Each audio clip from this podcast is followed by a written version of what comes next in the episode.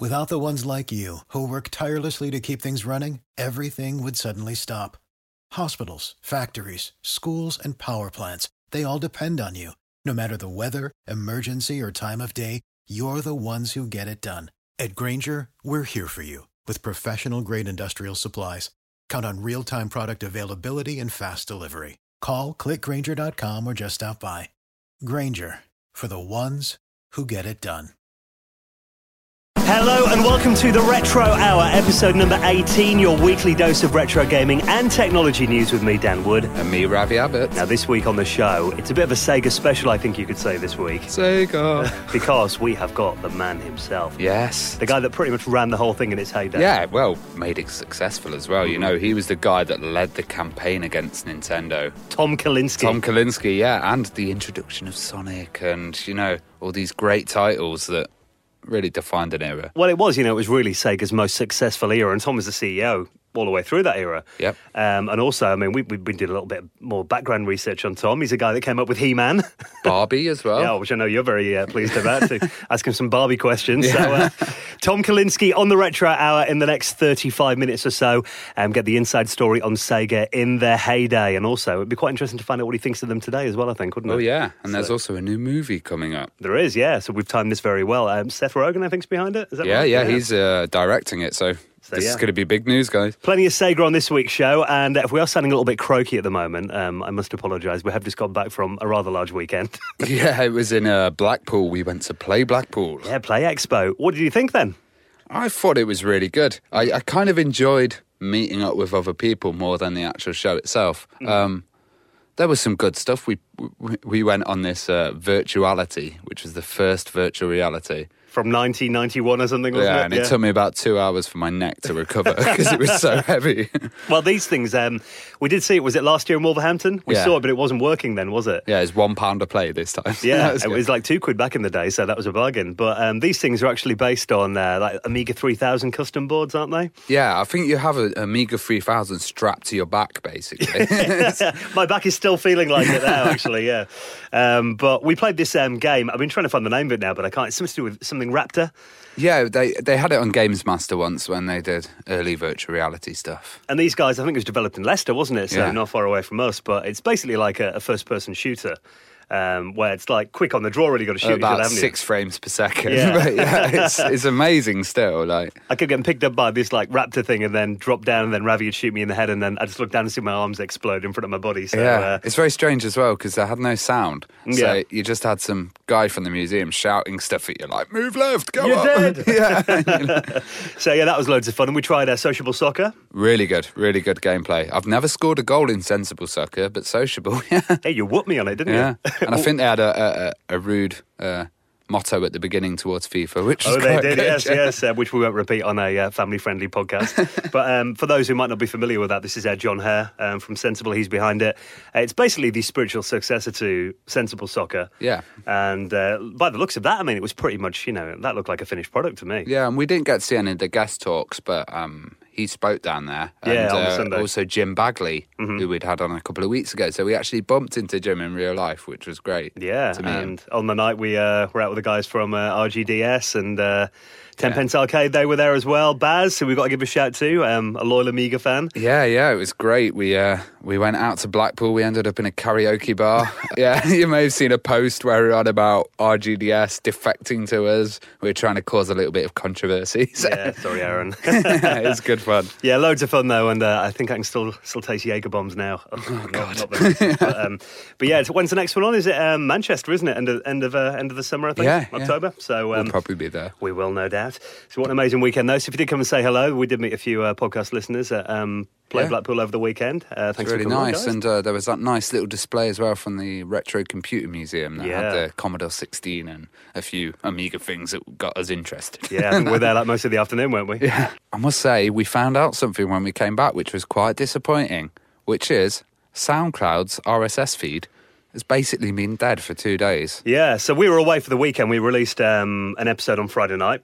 Before we went away, and uh, then while we we're away, we're just getting all these like messages started coming up on, on my phone, going, um, you know, is there something wrong with your episode, lads? Are your servers down? And we're like trying to access it remotely. My laptop died over the weekend as well when we were in Blackpool. All running out of power on our phones as well. So we're a bit concerned. And then, uh, unfortunately, it turns out, yeah, SoundCloud's RSS feed, SoundCloud are well the company that we pay um, Yeah. to host our podcast. and lots of other podcasts do worldwide as well, so they're all out. Yeah, so if you try to get us on pretty much any of the podcast clients that don't do a local like cache copy of it, um, chances are you maybe didn't get last week's show. So, uh, and it was a good one as well. I mean, It was, and Ben it's available on YouTube, guys, as well, and it should be.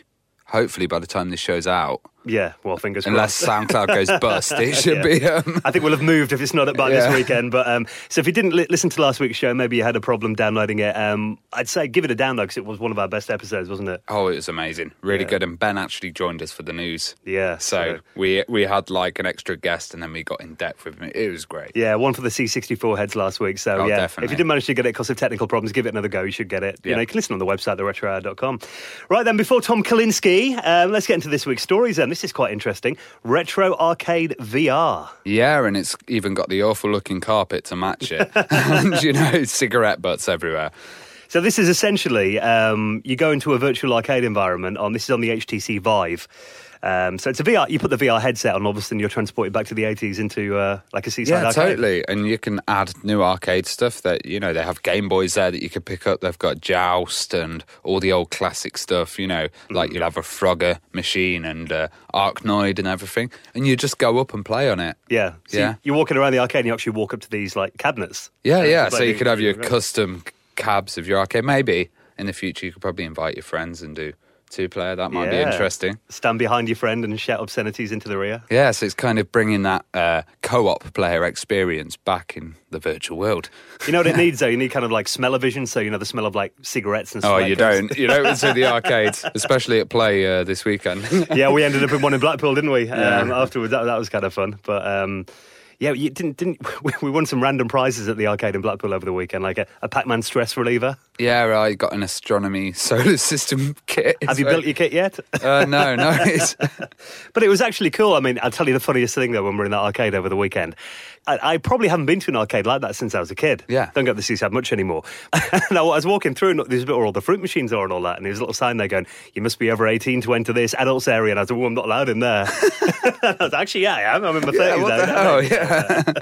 They need those signs in this game to be authentic. I, I, say, think, I find it is a bit weird though, the arcade, because it was all on this kind of ticket system and winning Yeah. prizes and stuff. And in in the corner, there was a few broken old House of the Dead two machines and Which you stuff. found and, straight away though, didn't which you? we went straight on, yeah. made a beeline for that. So, um, but yeah, this is kind of cool that you can recreate the arcade experience in your house. And if you've got something like an Oculus Rift and that as well, it's uh, Yeah, yeah, machines that maybe you know hard to get hold of. it saves you building your own MAME cabinet, doesn't it? Oh God, they're heavy. Yeah, Yeah, exactly. easier to move. Now, uh, obviously, we have got quite a bit of Sega news this week as well, since Tom Kalinske is going to be on. And uh, this is quite well timed. Sega 3D Classics Collection has just been released for the um, Nintendo 3DS. Okay, so yes, we can obviously see the Sega Nintendo wars over here. Oh, yeah, long gone. yeah, they're cross-releasing, but this looks good, man. Yeah, well, it is. It's a collection. I mean, they've got you know some of Sega's most uh, famous games on here, stuff like Power Drift, um, the original Sonic the Hedgehog. Yeah, Altered Um, Beast. Oh, it's quite interesting though. Actually, some people were saying, you know, why have you put the Mega Drive version of Altered Beast on, not the arcade version?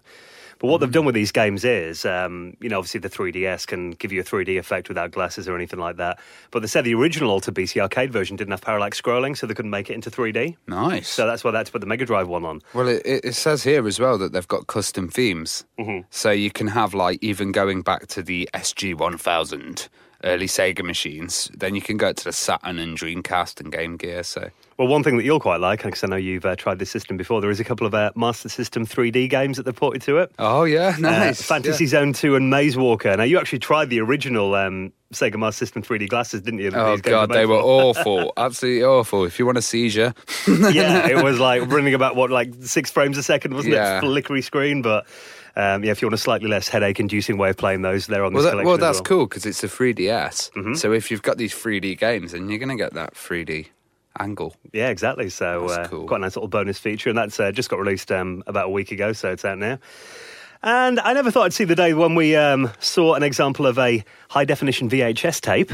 Yeah, this is crazy. Now I remember when I was a little kid, um, these books in science, and they'd all be about how televisions worked and CRTs. And they had this thing in Japan which was called HDTV, and it had like loads of lines on it and scan lines, and everyone's like, "Oh my god, this is amazing!"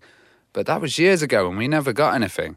They found this old VHS that was a, a, a kind of demo example of a HD VHS. And this is in 1993. 93, yeah. Yeah. So what's cool about it is, I mean, you look at this video, and the, a few of the news websites have been running this as well. And uh, what this essentially was, um, HD VHS was, like you said, it was a prototype for you know these new kind of high definition displays they were working on at the time. Obviously, it never got released because DVD and all that came along. You know, by then they're already working on the DVD format. Yep.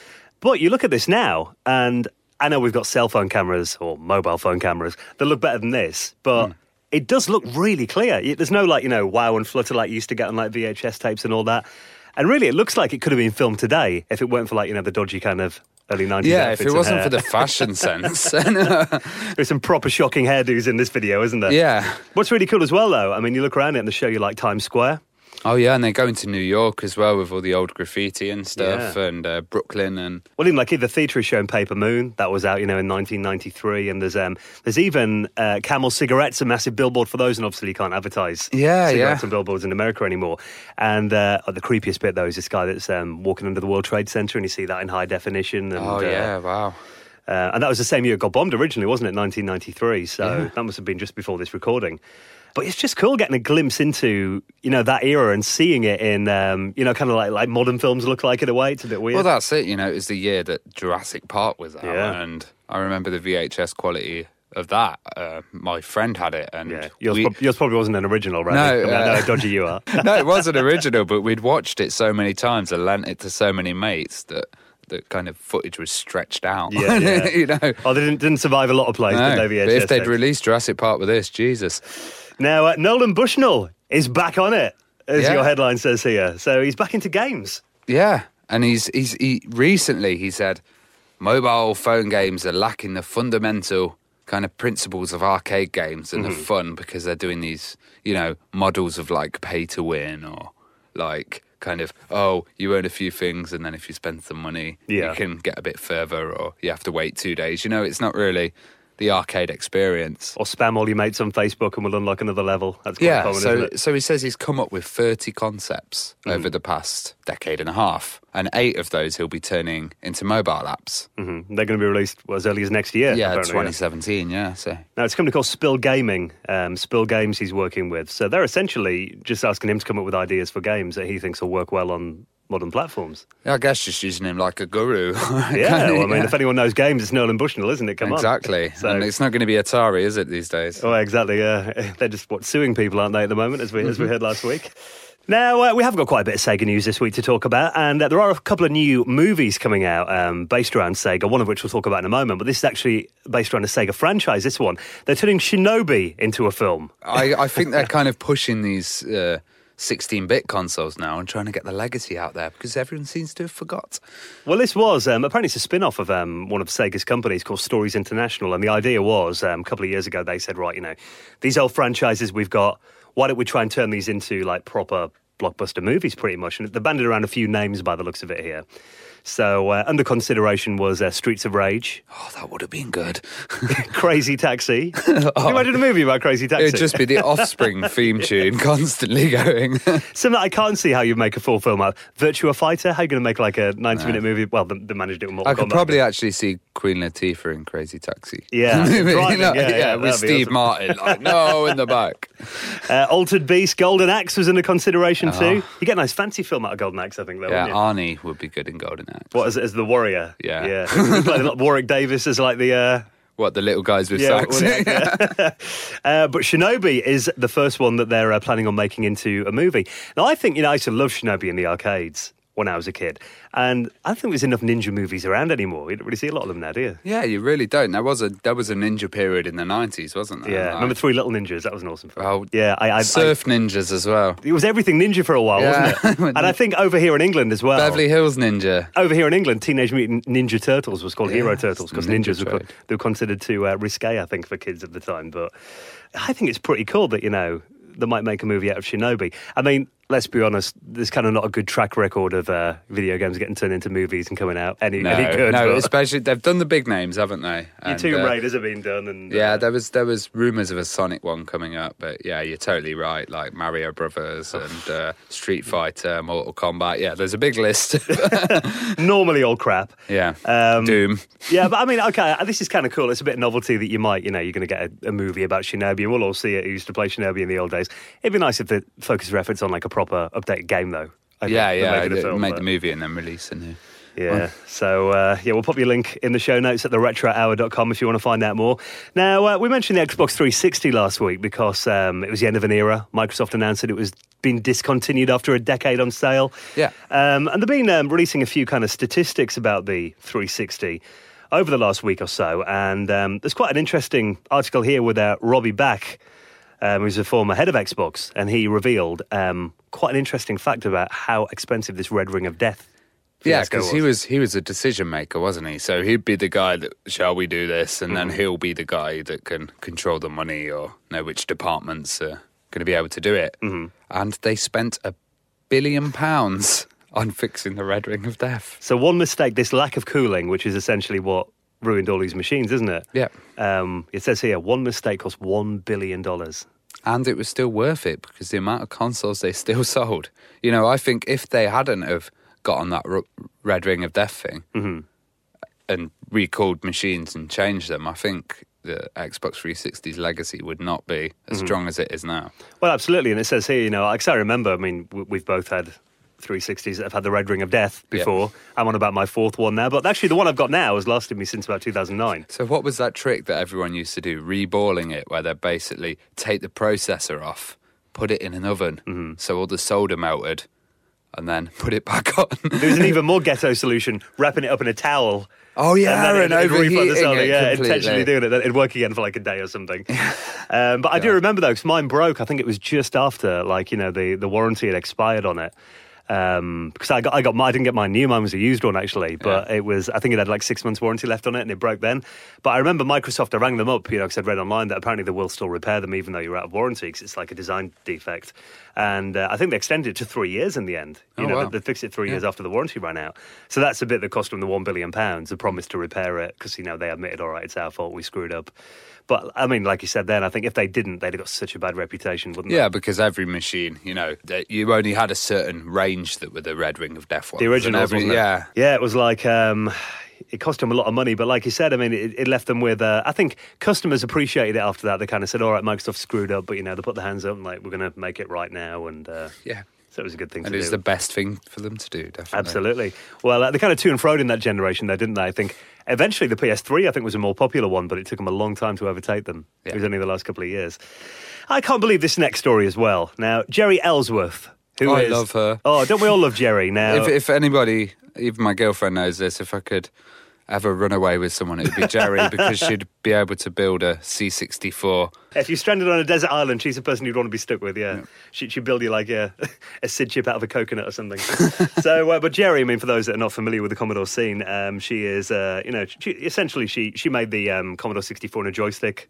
Yeah, which Um, sold on QVC, sold one of the biggest kind of commercial things. And now she's working with Steam, doing uh, AR cast. Yeah. I think which is this kind of augmented reality tabletop gaming thing. We had Bil She's Herd on the other week. She's worked with Bil before as well, and she's Yeah. a very, very talented um, Yeah, engineer. she does a, a series called Tech Girl and Fat Bloke. Or something it? like I, haven't seen that. the. Fat Man and Tech Girl, yeah, that's it. What does it just show you Uh, how to make Circuit? Girl and the Fat Man, yeah, and they and they broadcast live, and it's basically they'll have like little projects, and they'll both discuss it and kind of build them on air and stuff. Yeah. it's quite cool. Well, she's you know she's especially in the Commodore 64 scene. I mean, very well respected and uh, you know really talented as well. But it's um, someone has nicked her Commodore 64 guitar. This is yeah, she made a C64 guitar that Yeah. Looks like it actually works. It does apparently, yeah. Well, there's actually a video of her on YouTube playing like you know Sid stuff on it. So, it's so like- oh god! And this actually has like you know the head of the guitar and everything built in, and the the bass bit is the uh, C64. Yeah, so you got the guitar neck, and then the, uh, goes into a C64. then, uh, yeah, you play the Sid chip with the guitar by the looks of it. But but like who's you know who's going to have that? They can't pull it out in a few years if they're a C64 collector, or they can't sell it on eBay or anything because it's so unique. There's only one. It's in the one of a kind, yeah. exactly. So So apparently she was at a party, and she brought it along to play some music. You know, gone for a couple of drinks, mingling and all that. Come back, and someone had walked off with it. But um, Well, there's going to be photos of them emerging online at some other party, like check out my guitar, and You then know what I mean? yeah, geeks geeks will track it down. Hopefully, Yeah, you messed with the wrong person there, Mr. Yeah. Thief, whoever you are. So uh, keep an eye out for uh, a Commodore 64 guitar appearing in any local pawn shops and stuff. And, uh, if you see it, we'll pass the news on to Jeri. Let's get it back for her. Yeah. Now, uh, this, you know, how many Spectrum reboots do you need? Let's be honest. Although there is a new one on the way. This is called the Next Sinclair Spectrum. Okay, the next. What's the Yeah. difference between this one and the other?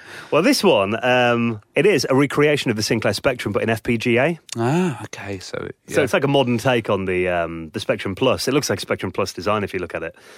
Uh, I know there's been a few of these going on recently, but this one is actually they've got a license from uh, Sky, who quite interestingly own the trope. 'cause they bought Amstrad, didn't they? Who bought Oh, that, that makes so much sense, actually. Yeah. So Sky Television bought Amstrad to use the technology for the set-top boxes, but with Amstrad, they got a bonus of Sinclair packages. Yeah, exactly. So I think Ah. maybe they've just realised this recently. So now they've officially licensed it. Uh, Sky In-Home Service Limited have um, give them the permission to Hey, manufacture maybe, these. uh, maybe, maybe if they start seeing some money coming through this or something, they may uh, do some Sky Television Spectrum channels where you could play the old Speccy games on awesome. it. Or Yeah, on your- on on the Sky box. box. Yeah. well, this is really cool. I mean, it's you know like, like a lot of these kind of recent ones have. It's got you know stuff like um, uh, RGB mini HDMI on there as well. It uses an SD card Hmm. um, instead of you know loading off tapes, and uh, it's got like you know DB9 compatible joystick interface on there. You can use a PS2 mouse, and um, it's really you know it's for the Spectrum fans again. Uh, you can even get a white one though, which is really cool. What a what a period to be a Spectrum fan. Eh? it yeah, it must be going mad. Exactly. It's like, you know, you're not short of options if you need a new machine, are you? Yeah. Let's be honest. Now, you spotted this story um, yesterday, which I thought was quite interesting. Yeah, I, I thought it might have been a screenshot or a small video or something. So, this is essentially a guy has managed to get Windows 95 running on an Apple Watch. now, you showed me this, and we were in the hotel in Blackpool, weren't we? Uh, I had a slightly sore head, I think. And we Yeah. were about to go for breakfast. I looked at it, I was like, oh, it's fake. Someone's just running a video. uh, but it turns out it's not. So, what this guy's done, um, it's a chap called Nick Lee, and uh, he's posted this video on YouTube. Yep. And apparently, he's used, he's kind of used some of the um, development tools for the Apple Watch, swapped out a few of the components, and actually put like an x86 emulator in there as well, and kind of run it virtually. Because it's ARM based, isn't it? Yeah, well, yeah. The, obviously, the, the Apple Watch is ARM, but um, Windows 95 only runs on Intel. So he's actually managed to get it boot up. And, you know, you look at the specs of the Apple Watch here. It runs a 520 megahertz CPU. It's got half a gig of RAM, eight gigabytes of storage. And you think, you know, that would have been like a supercomputer back when Windows 95 came out, wouldn't Oh it? Oh, yeah, yeah. You could run Duke Nukem really well on that. Well, I mean, he's shown you here. I mean, you can actually use a touchscreen on the Apple Watch to open the start menu and all that. Obviously, being like you know a 48 millimeter screen, it's not going to be like uh, you're going to have the best user experience using it. No, yeah. And apparently, it takes an hour to boot. oh wow. So uh, you know, it's doing quite a lot of stuff under the hood. But it's, I think, you know, Apple products are generally known for being quite locked down, aren't they? And you can't. Yeah, that's the whole thing about Apple, isn't it? The closed environment and The walled garden. uh, yeah, and Windows is the big open environment, but that leads to malware. Yeah, You exactly. know? But I think you know there are obviously you, there are ways around this if you know how to do it, and this guy proves you know nothing's impossible. Yep. Now, before we chat to the legendary Tom Kalinske, um, we're going to ask him about this in a moment as well. Uh, but the Console Wars, which was a book, wasn't it, um, a couple of years ago? Um, Blake Harris did the book, and there was talk about this, uh, and it's going to happen very soon. And they turned this into a, a proper blockbuster movie. Now this is a proper movie. We talk about movies on the retro hour. Yeah, indie stuff a lot of the time. And a lot of the time they're documentaries and they're kind of aimed at nerds. But this is Seth Rogen Mm-hmm. and this is going to be out there, you know, as as like Steve Jobs movie, something on that level, Mm-hmm. you know, because this story hasn't really been told to the new generation of the fierce console wars that happened before the Wii and before all these items. Well, this is essentially the story of the you know the really brutal, bitter battle that happened back in the early '90s and late '80s. Um, Nintendo versus Sega, isn't it? Yeah. A lot of people hold fond memories of that era, but they're not necessarily interested enough anymore to kind of look into exactly what happened and the people behind it and all that kind of thing. So um, it'd be nice to get the story out there as well. I know that Tom Kalinske, who we're going to talk to in a moment, was um, quite you know involved with the um, the book when it came out. He actually spoke to Blake and you know shared a lot of his stories. And he said when he read the book, he actually didn't realize quite a lot of it from Nintendo's side.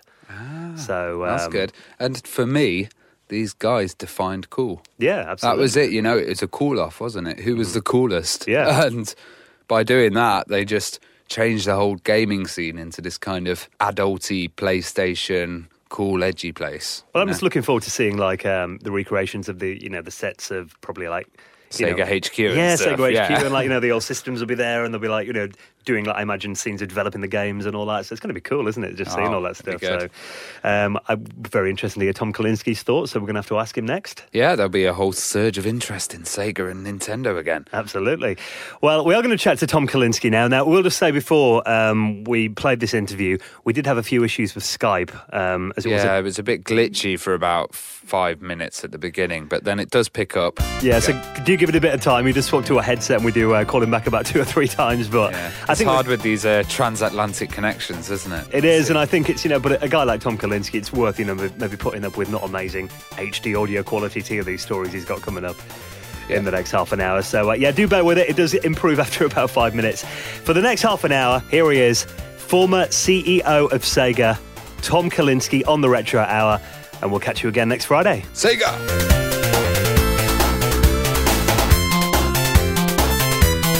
Welcome to the Retro Hour podcast, Tom. It's amazing to have you on. Now, um, we're going to be talking about video games in a moment, but I think everybody of our generation, I mean, your your resume kind of reads like a, you know, a documentation of my childhood, if you like. So I've got to ask you about He-Man first of all. How did the character in the TV show of He-Man come around? Because I know you were heavily involved in that, weren't you, when you worked for Mattel? Oh yeah, it was it was kind of interesting. Uh, He-Man was one of the most, I think, well researched uh, developments that we ever did at Mattel.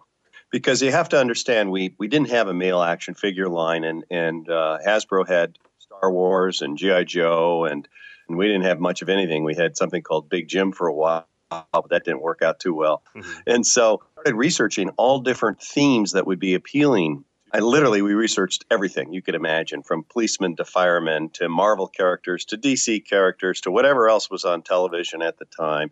Several things that we just kind of made up, and He-Man was obviously one of those. A, a heroic Tennessee figure, very muscular. You know, he looks like me. You can probably tell that. that.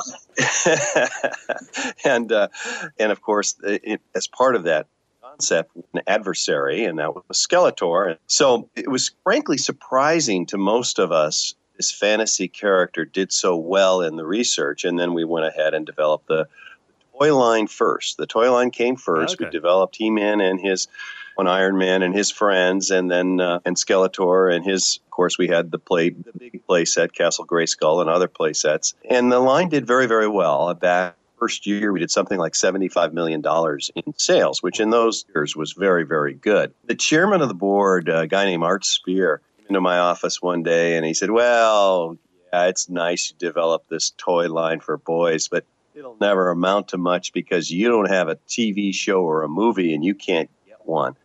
And that kind of annoyed me. And I said, You want to bet? so uh, I started working with uh, Eddie Smartin and got to know Lou Scheimer, who ran Filmation Studios.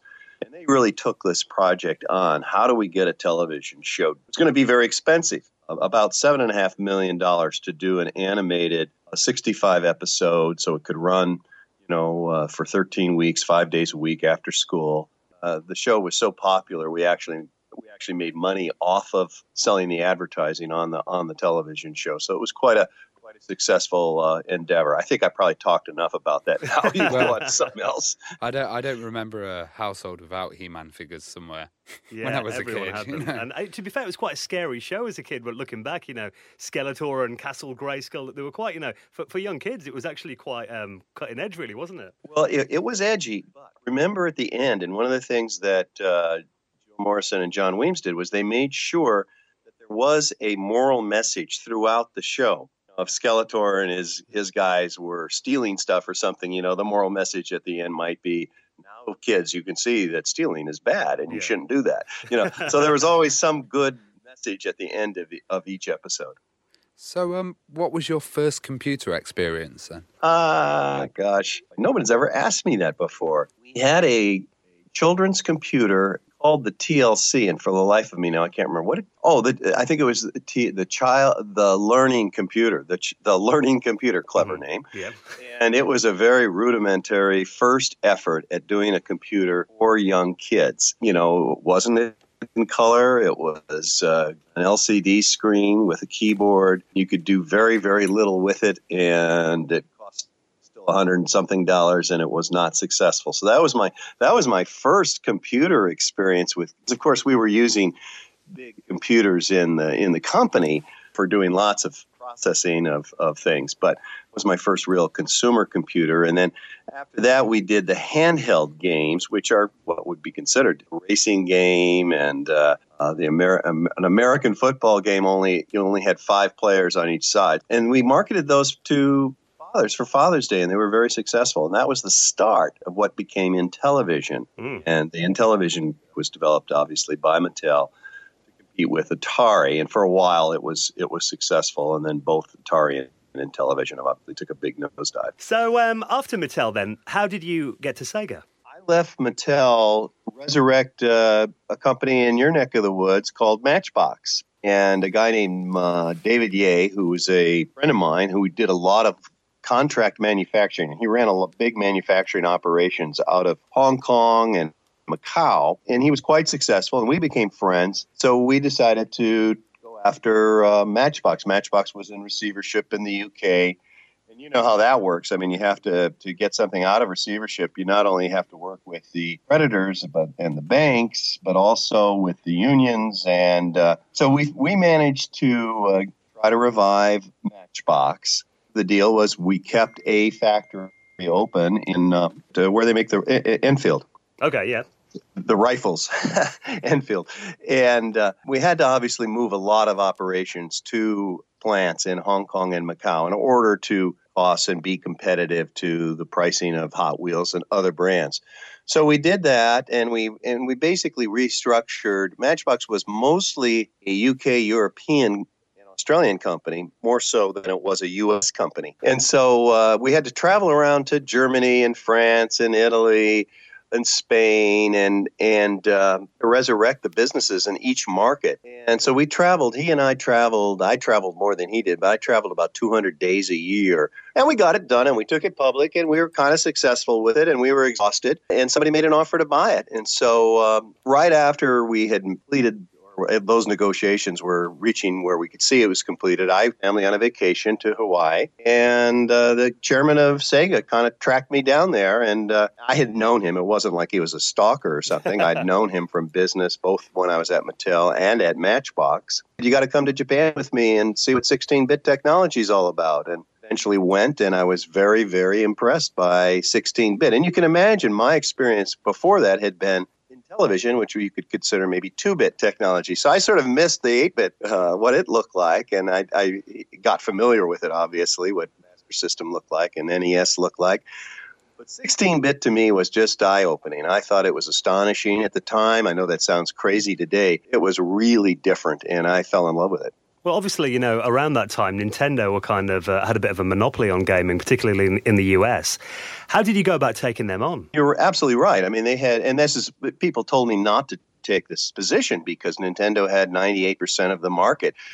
And uh, you know they could, they controlled all the third party publishers. If you dared publish on a different system, Nintendo would somehow punish you. If you were a retailer and you dared to bring in a Sega product, uh, uh, uh, or NEC product, you would get shipments of NES cut back and you wouldn't get the quantities that you wanted or thought you could sell through to consumers. So they had tremendous market power. You know, looking at that, I, I my strategy was we got to be very different. Uh, we're going to leave them the children's market, the young boys, girls market, and we're going to go after teens and college age uh, students primarily. And we're going to position Nintendo as the little kids platform knowing full well that if the teenage boy wants to play on Sega and he has a younger brother at home, he's going to want to play on Sega too. So that was all part of the the original thinking. And then, of course, the bigger parts were we were going to go after sports games, American football, baseball, FIFA soccer, and, and most importantly, we were going to, you know, one character that we all loved was Sonic the Hedgehog. We changed it dramatically from what was originally as the uh, Japanese uh, development team had had originally presented it, and we were going to lower the price of our hardware, Genesis, Mega Drive in your in your country, from uh, $199 to $149, and uh, be very aggressive in going after after Nintendo amazingly, all that worked. it must have been uh, very strange at the time entering the European market as well, because it was so fragmented with consoles and computers and and obviously uh, computer games were, were more important uh, in in Europe than they were even in the United States. So yeah, it was a different, little bit of a different uh, approach. But I think thing that uh, I, I was struck by most is, you know, we were very aggressive in our marketing and advertising in the U.S. In the UK, I think they were even uh, more aggressive and cleverer in their advertising than than we will, were. I mean, there were some outstanding commercials that were, were done in the. I remember as well. You had the uh, the Sega Scream campaign, which was um, you know kind of again that appealed more to that cooler kind of late teens generation. Really, um, h- how did that come about then? That campaign. So um, we had been doing the Sega does what Nintendo don't campaign prior. We did a we had a number of agencies uh, our account. Wieden and Kennedy, which had the Nike business, was one of them. I, and uh, Jacobs was a current agency. Did a did another pitch, and and uh, uh, uh several others. Goodby was just this dynamo. I mean, he was, and he was so aggressive. He came up with a Sega scream. I mean, it all kind of, we all jumped up, you know, and took notice at, at that. And then, of course, the welcome to the next level and in text streaming across the, the screen was very clever to position us as the next, next level. I've noticed many other companies use that line now, welcome to the next level. Um, and then again, the, the, the humor that he brought advertising. I mean, one of my favorite commercials here in the U.S. was where we where we positioned the Nintendo NES as uh, as a slow old uh, smoky milk truck, the Genesis as a Ferrari. You know, and yeah. just very clever advertising that went along with a lot of the other activities that my marketing team was doing. I bet you were getting lots of uh, lawsuits from Nintendo at that time.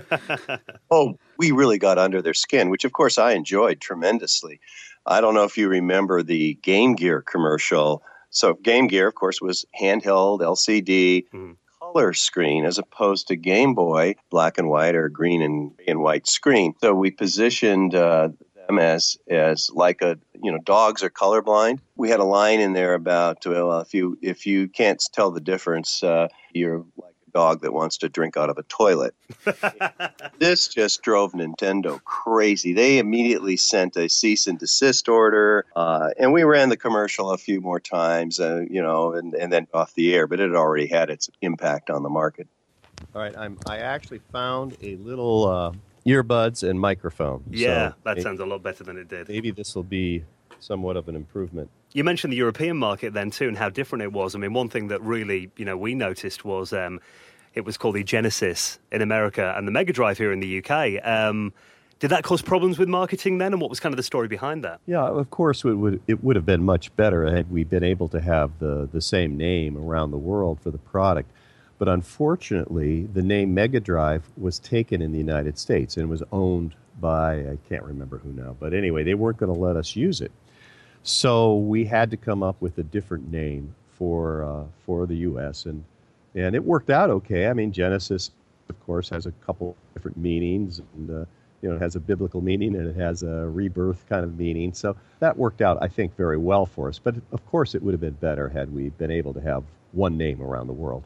Well, it, it was very interesting in the UK as well because we we kind of got everything a bit later on uh, with Sega. A lot of the places adopted 8-bit machines like America, and we were very like slow with the Master System and stuff. Um, was it kind of strange having Commodore and Atari around at those times, and were you particularly paying attention to them?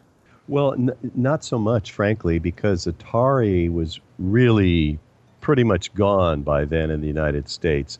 And, and Commodore uh, wasn't much of a factor here, uh, even though it used, as I recall, I think the same basic chipset that was in a Mega Drive so Atari we didn't really worry about, and then of course Atari morphed into uh, Tengen here in the U.S. and they became a partner and and a third, a very important third-party publisher for us on the on the Genesis. Well, we did mention Commodore there, and the Amiga was quite a big platform here in Britain. I do remember at the time um, they brought out a CD platform, and they, they had quite an aggressive um, marketing campaign against Sega. I think they even put like a billboard outside the your HQ, London HQ. Yeah. Um, do you remember any of that? Or did you notice any of it at the time? I, I you know what, I vaguely remember it, but it, it I don't think it was. It, it didn't. Uh, it didn't bother us a lot. I don't believe in our our quest to build the Sega business in uh, in the UK.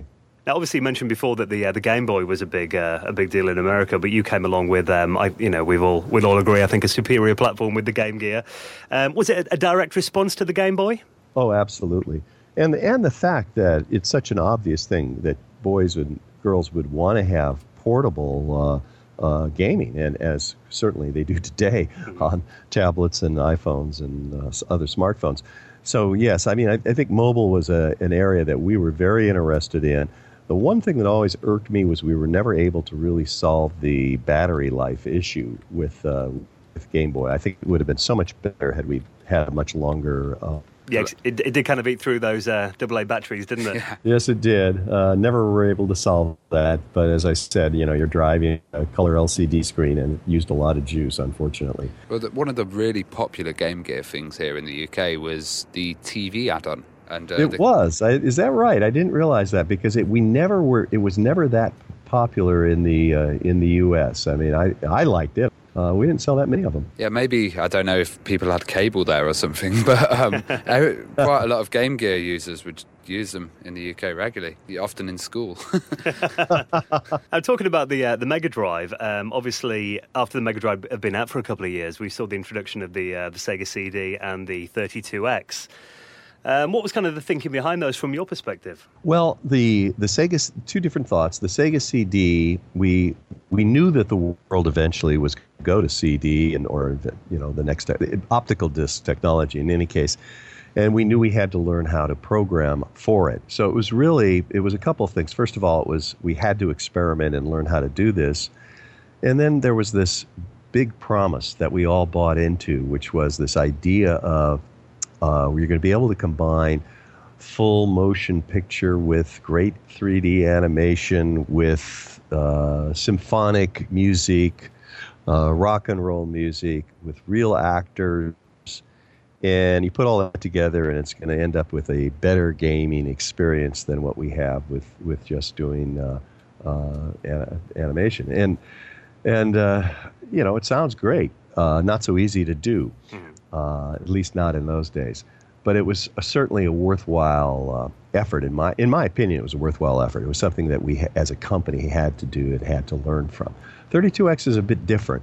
the The promise there was we were we were it was going to help us extend the life of the 16-bit Genesis. I wasn't completely on board on this. Uh, I thought we had a we should have kept going with the Genesis for another year uh, as, as, it was.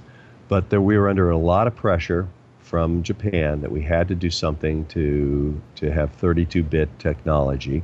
Anyway, the promise, the, the effort was they were supposed to have six games, I think, from the U.S. and six from Japan at time of launch. And I think we ended up with three. It wasn't enough. Uh, they, they weren't different enough. There was one or two really good ones. I think Doom was pretty good but it wasn't highly successful, obviously. Do you think that was uh, also due to not having a Sonic game released with it? Oh, sure, sure. That would have helped tremendously had we had we been able to do that. But uh, clearly, you can't uh, can't rewrite history. Were you disappointed with the Sega CD sales? Uh, not so much. No, I, I, really, I really wasn't because I, I again, it was more of uh, a step that we had to take in order to get to the future and everybody was in a learning experience on it. And if we hadn't done that, I think it would have taken the company a lot longer to figure out how to program on uh, optical disc media. Yeah, every company was out there, weren't they? Panasonic, and there was, oh, yeah, you know. yeah, everybody was trying. Nintendo never did it though. Not till much later. now you mentioned then, I mean, uh, the 32X, and um, you know, obviously Sega of Japan as well. I mean, did you find that you had many fights on your hand with um, with Sega of Japan? Was it kind of a, a, difficult relationship a lot of the time? Well, initially it wasn't. Initially, uh, I mean, I think uh, in the book Console Wars they depict it pretty well. Where when I when I went over to after really only been in the job for three or four months. I went over to Japan and said, listen, guys, here's what we're going to do. We're going to lower the price. We're going to do a lot of development in the U.S. We're going to take on Nintendo. We're going to make fun of them. We're going to go after college and teens. Uh, we're going to do tons of sports titles. Uh, they all thought I would. Oh, and by the way, we're going to put Sonic the Hedgehog in the hardware, which, of course, eliminates a very profitable software sale. And when you include it in the hardware, you obviously don't make much money. So, in many cases, you're losing money. So they all thought I was nuts and didn't want to do it. But Nakayama, the chairman, had had turned as he was leaving the room and said, "Hey, when I hired you, I said you could make the decisions for the for the Western world and go ahead and do what you said." And so one one we were very successful the first couple of years. The relationship was quite good. But what I didn't realize was going on back in uh, in Japan. They never, as you probably are aware, Sega Japan never uh, was that successful in the consumer market. They never got above a 10% share, whereas we had gotten to uh, over a 50% share by 93 in the United States.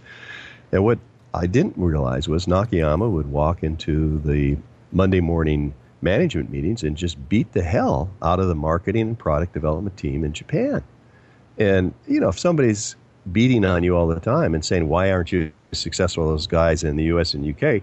Pretty soon you you get to hate those guys in the U.S. and the UK, and, and so I think that's what happened, uh, and that we got a lot less cooperation, and and uh, things stopped going as smoothly by '94, uh, and uh, you know it was a, it was a struggle. You know, we were we, it was a fight for anything after that point uh, in terms of cooperation from uh, from Japan, and I wasn't aware until literally after I left the company at what was going on in Japan. I didn't realize that this feeling of uh, animosity had developed. One thing that I read was when they were developing the Saturn, you were kind of looking to partner with Silicon Graphics, and uh, that kind of I, fell through. Yeah, they didn't like that either. Um, uh, Jim Clark, who was then chairman of Silicon Graphics, and I had gotten to know each other a little bit, and he called me up, and and actually the guy working for him, uh, Jensen Wayne, is the founder of 3dfx, was working at Silicon Graphics at that time, and he had developed this chipset which looked like it was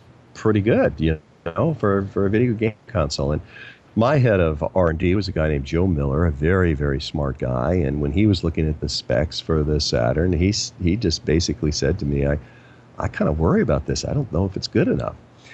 And so he and i went over and met with, uh, with the silicon graphics guys and saw what they could do and thought it was pretty impressive and invited uh, the japan team the hardware team to come over and look at this chipset. And they did, and of course they said, "Oh no, it's not as good as what we have," and their their excuse was that the the chip was too big, there'd be too much throw off in manufacturing, and uh, it would drive the costs up.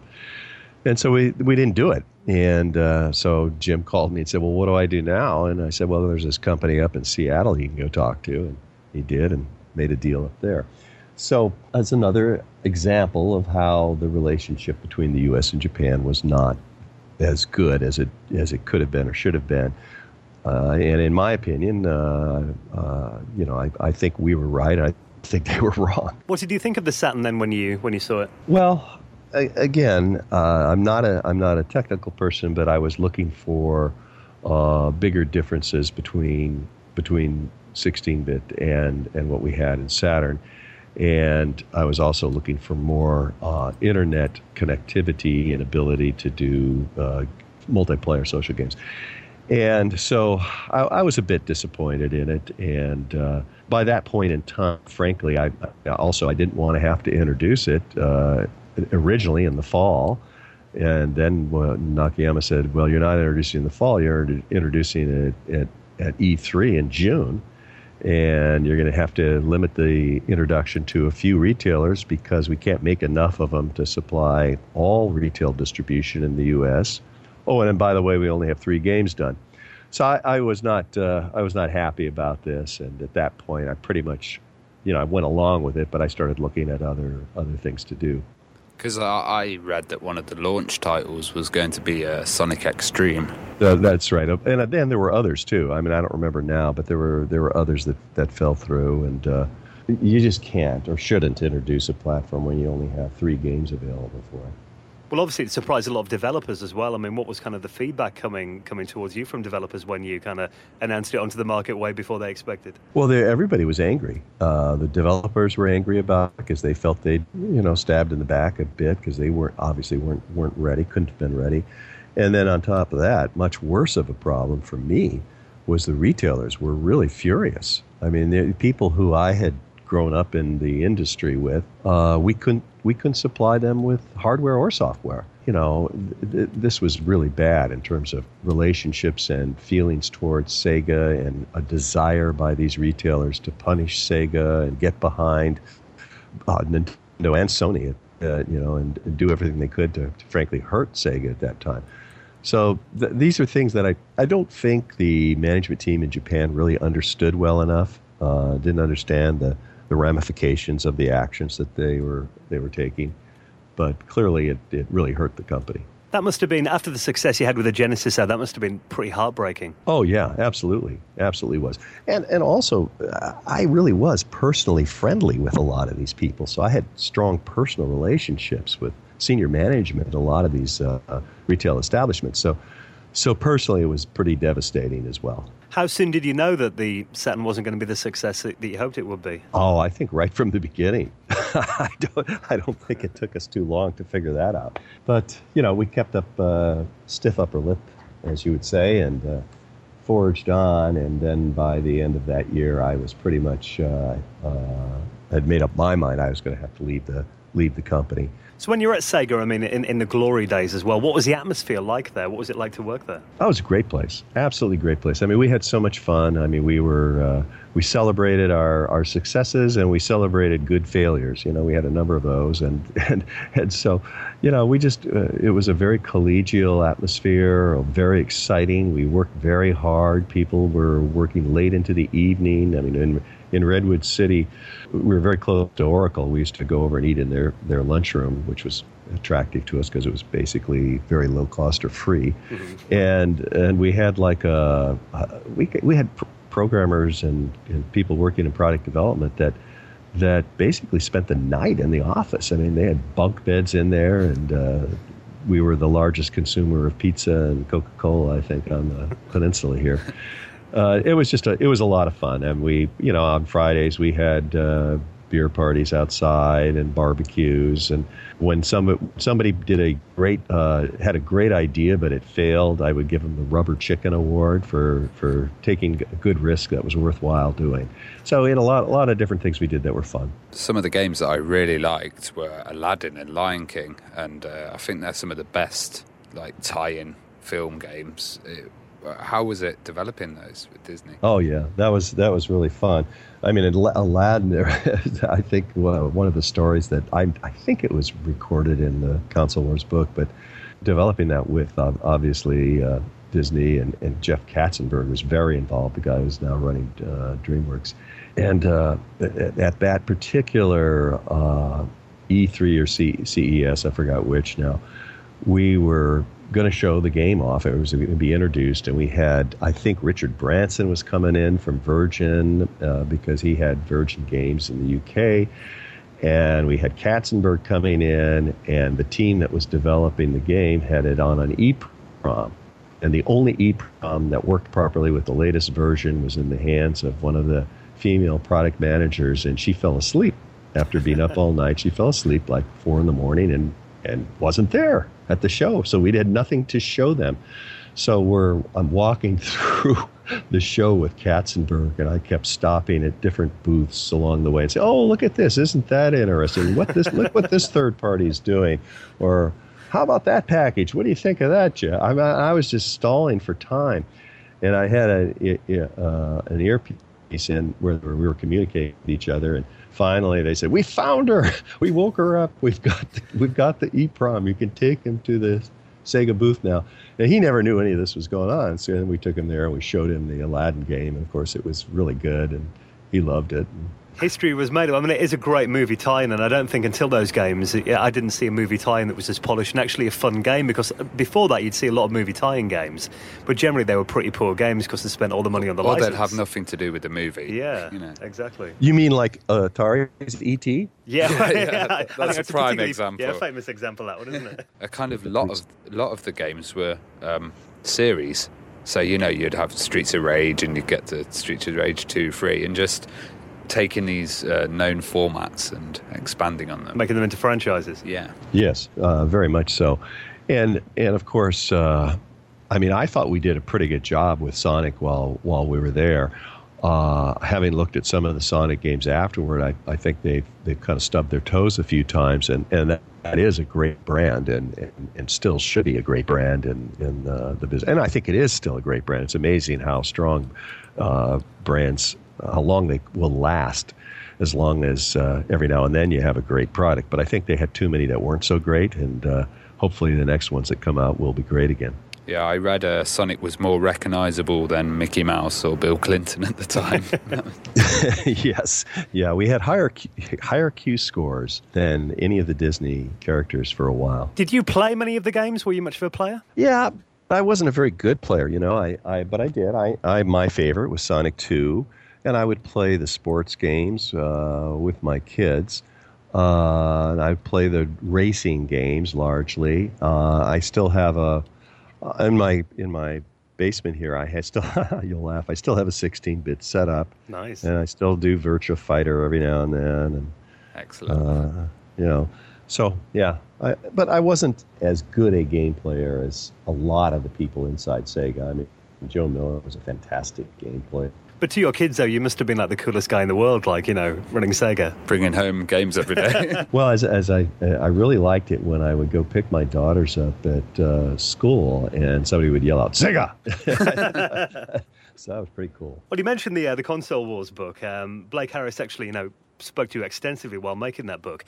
What did you think um, after you read it then? Did you learn any like new bits from it? I mean, I knew most of the parts about Inside Sega of America but I had no idea of what was going on in Nintendo and how they were feeling. I mean, I had some idea. I knew they didn't like us, but uh, he really found out lots of things that I was unaware of uh, that they were doing there to try to, to thwart us. And so that was that was eye opening to me. And then, of course, he's the one who found out about how the, the folks in Japan were feeling about our success and why why it actually kind of worked against us. So a lot of that stuff I learned from the book. I didn't know it beforehand. And now they're making it into a movie, which is pretty yeah. Crazy, well, we, we we we're kind of in a in a strange position right now. The documentary has largely been shot, uh, but the producer Scott Rudin and and Seth Rogen have to agree on some editing changes and music and that kind of thing. And apparently they haven't been able to get together. And the same thing for the feature film. Uh, Seth is responsible for writing the script. He has the rights to it, and he, he renewed those rights through January of uh, next year, 2017. But if he doesn't get it done by then, our, our, our feeling is that. Uh, that maybe somebody else will end up writing the, the script because obviously the big book has to go down to about a 200 220 page uh, mm. feature film script uh, you can't do a whole 60 pages in a movie is it pretty crazy for you though that this stuff you're doing 20 years ago is now the subject of Hollywood movies? Yeah, it's uh, it's very it's very bizarre for for me, uh, and I'm I'm frankly still somewhat taken aback by how much interest there is in that period of time in gaming that went on in that period of time. I mean, I just it just never occurred to me that there were that many people interested in it, but clearly there are. So, uh, do you know who's going to be playing you in it? I have no idea. I have no idea. My my daughters think it should be Bradley Cooper. Yeah, not not a bad choice.